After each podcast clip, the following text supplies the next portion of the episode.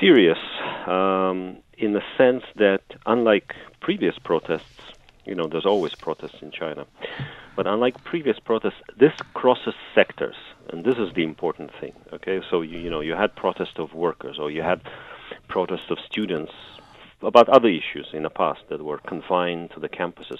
Now, by nature of you know the pandemic, the the virus, uh, this crosses sectors, and you see protests from you know different, not only just different locations in China, numerous, simultaneous, but also protests by workers, by students, by uh, employees in factories. Um, you know, people had enough of uh, quarantine, had enough of PCR tests, but mostly they had enough of um, what they see as um, as uh, you know dynamic zero COVID policy that creates more problems than it solves.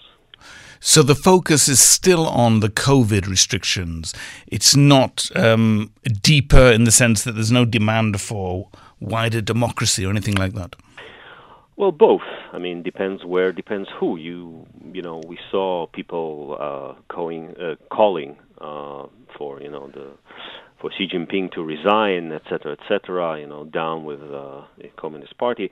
Uh, but I think the, for now the most uh, so the, the, the most the thing that creates the most uh, frustration is the dynamic zero COVID policy. Um, obviously, uh, if the people feel that you know the the government is not responsive enough, then it can escalate. Obviously, definitely. It's ironic, isn't it? Because only about a month ago, I think it was, at the party congress, the leadership uh, looked more powerful than ever, almost invincible. Well, this is the image that they try to project.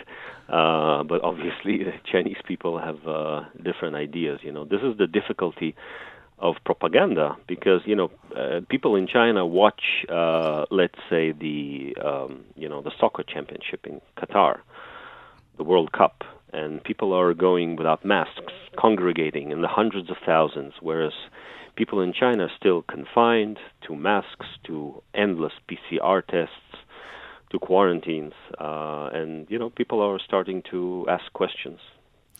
Are the Chinese people can they easily access uh, information? For instance, are the protesters in Shanghai aware that there are similar protests in uh, Beijing and vice versa? For now, yes. Uh, you know, obviously, there's a very strict censorship in China, especially on social media.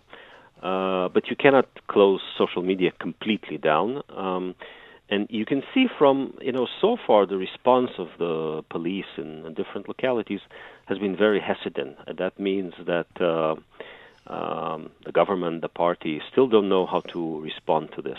So the, the, the major clampdown has not begun yet, and this is why we see all these videos from different locations. Once the government figures out how to respond, uh, we will see a swifter action on the part of the authorities. We're not talking at this juncture, are we, about a, a serious threat to the regime?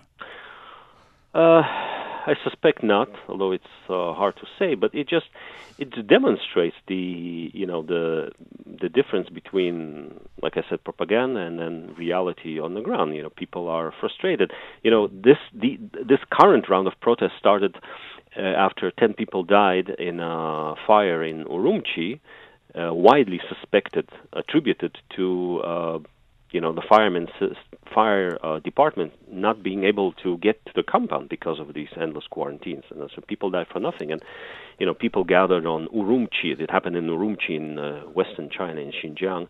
People ha- uh, congregated on Urumqi Road in Shanghai. You know, uh, lighting candles and holding flowers. Uh, but these kind of accidents happen uh, quite often in, in China. In September, 27 people died in, in, in southern China in a bus crash, bus that was lead, leading people to quarantine. So, you know, these kind of um, events sort of pile up and lead to higher and higher frustration. And do you think it'll have any impact on Chinese foreign policy? Because it seems that since the start of COVID, China has been less aggressive, if you like, in its international outreach and becoming maybe a more insular society, a closed society without trying to spread its influence around the world?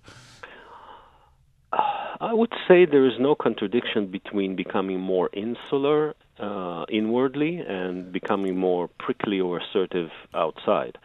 um, you know, obviously the focus of the of the leadership over the past few months has been the 20th Party Congress. Uh, but you know, you saw Xi Jinping already attending the G20 meeting in Bali. Uh, for three years, um, Xi Jinping has been absent, absent, um, and you you see a resumption of uh, diplomacy, um, but not necessarily sort of the, these internal problems. Not necessarily uh, would translate to a different foreign policy. This is uh, mainly uh, an issue of uh, legitimacy of the regime.